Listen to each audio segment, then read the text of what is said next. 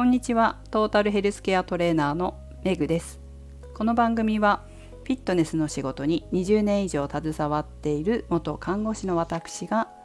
独自の視点で健康やダイエットに関する情報を解説し配信する番組です。本日のテーマは大人の体力テストということでお送りします。皆さん大人になってから体力テストなんて受けたことありますでしょうか？学生時代はね体育とかでやったりしましたけど大人になるとなかなかやる機会がないですね。フィットネスクラブに通ってる方なんかは定期的にもしかしたらクラブが開催していてやってるということもあるかもしれません。でも通ってないとそういった機会ってないですよね。なんか2回ほど体力テストを年に1回ぐらいやった方がいいかなっていうふうに思う機会がここ最近あったんですよ。1回目はちょうど健康経営の講座を受講していてその時にフィットネスの協会の会長さんだったかな？が体力テストを健康診断と同じようにやるといいんじゃないか年に1回やるといいんじゃないかっていう話をされてたんですね。健康診断は病気の予防ですけど体力テストっていうのはなんか健康維持増進っていう側面もあるしイメージ的にすごく感覚的なんだけどプラスな感じしません？体力テストって。ポジティブっていうか。体力を維持しようとか体力をアップさせようっていう気持ちって健康という側面から見た時にポジティブな側面なんですよね。もう本当にこれフィットネスと病院の違いだなってすごく思うんですけど私はこのフィットネスっていう方がすごい好きなんですよね。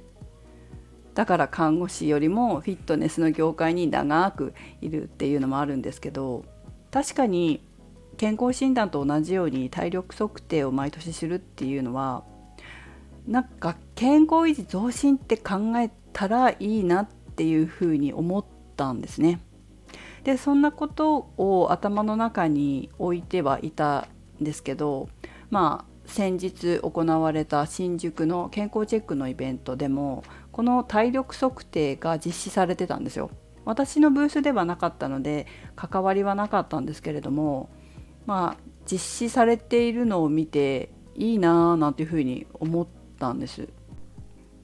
もちろん何もなくてもできる、まあ、ただやっぱり握力は握力計がないと難しいから握力計は欲しいなとは思ったんですけどあとは前屈？長座体前屈って体の柔軟性を測定したりする時にやるんですけどその機械があるんですよね。測れる機会があってそれも欲しいなって思ってたんですよ。なくてもなくても測ればいいんだけどなんか正確性に欠けるかなとも思ったので高いんだよ。高いんだけど欲しいなと思ってたので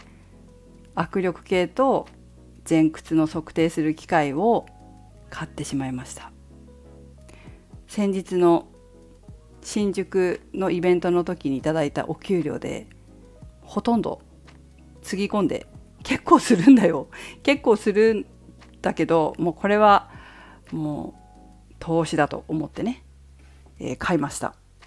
それで早速ね今日やったんです。午前中にあ昨日届いたんですよ。昨日届いたのであ今日誰々ちゃんが来るからやってもらおうかなと思ってあと自分のやってるところも写真でも撮ってもらおうかなと思ってえ2人でねやりました。それをインスタグラムにこれからアップするので興味あったら見てみてください。握力と前屈しているそして測定しているところが映ってると思います、まあ、あとこの2つ以外は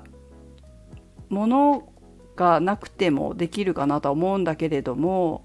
何しろうちのスタジオは普通のマンションなのでマンションでさすがにシャトルランとかできない 20メートルシャトルランは無理だなと思い、まあ、9歩を選択しようかなと思うんですけど9歩を選択するにしても室内では無理だから、まあ、どこか場所を見つけて